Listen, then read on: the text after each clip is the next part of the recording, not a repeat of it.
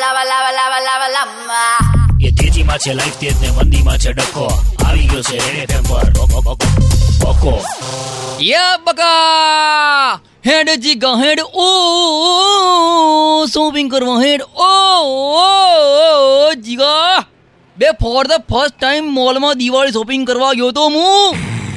પણ જીગા ઇટ્સ અઘરું lot of હો. હા. જીગા રિલીફ રોડ ઉપર શું કહો?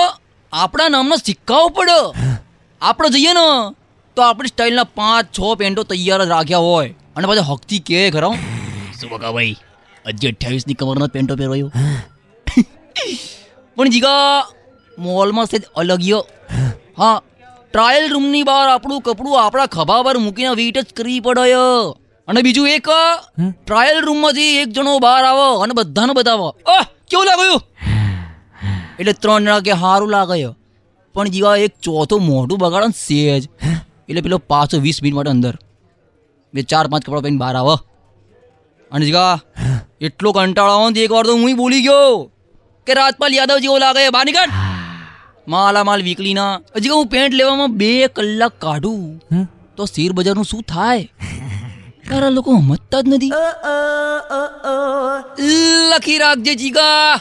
એક દાડો એવો આવશે ને કે બધી બ્રાન્ડો વાળા એકથી એક ખતરું કપડાઓ લઈને આપણા ઘરે આવશે.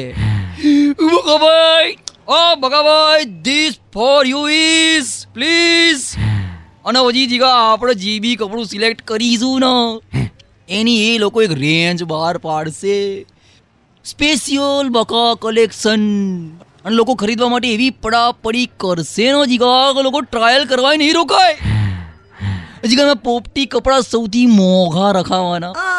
એ તેજી તેજીમાં છે લાઈફ તેજ ને મંદીમાં છે ડખો. આ હતો રેડ એફએમ પર. ભકો ભકો ભકો.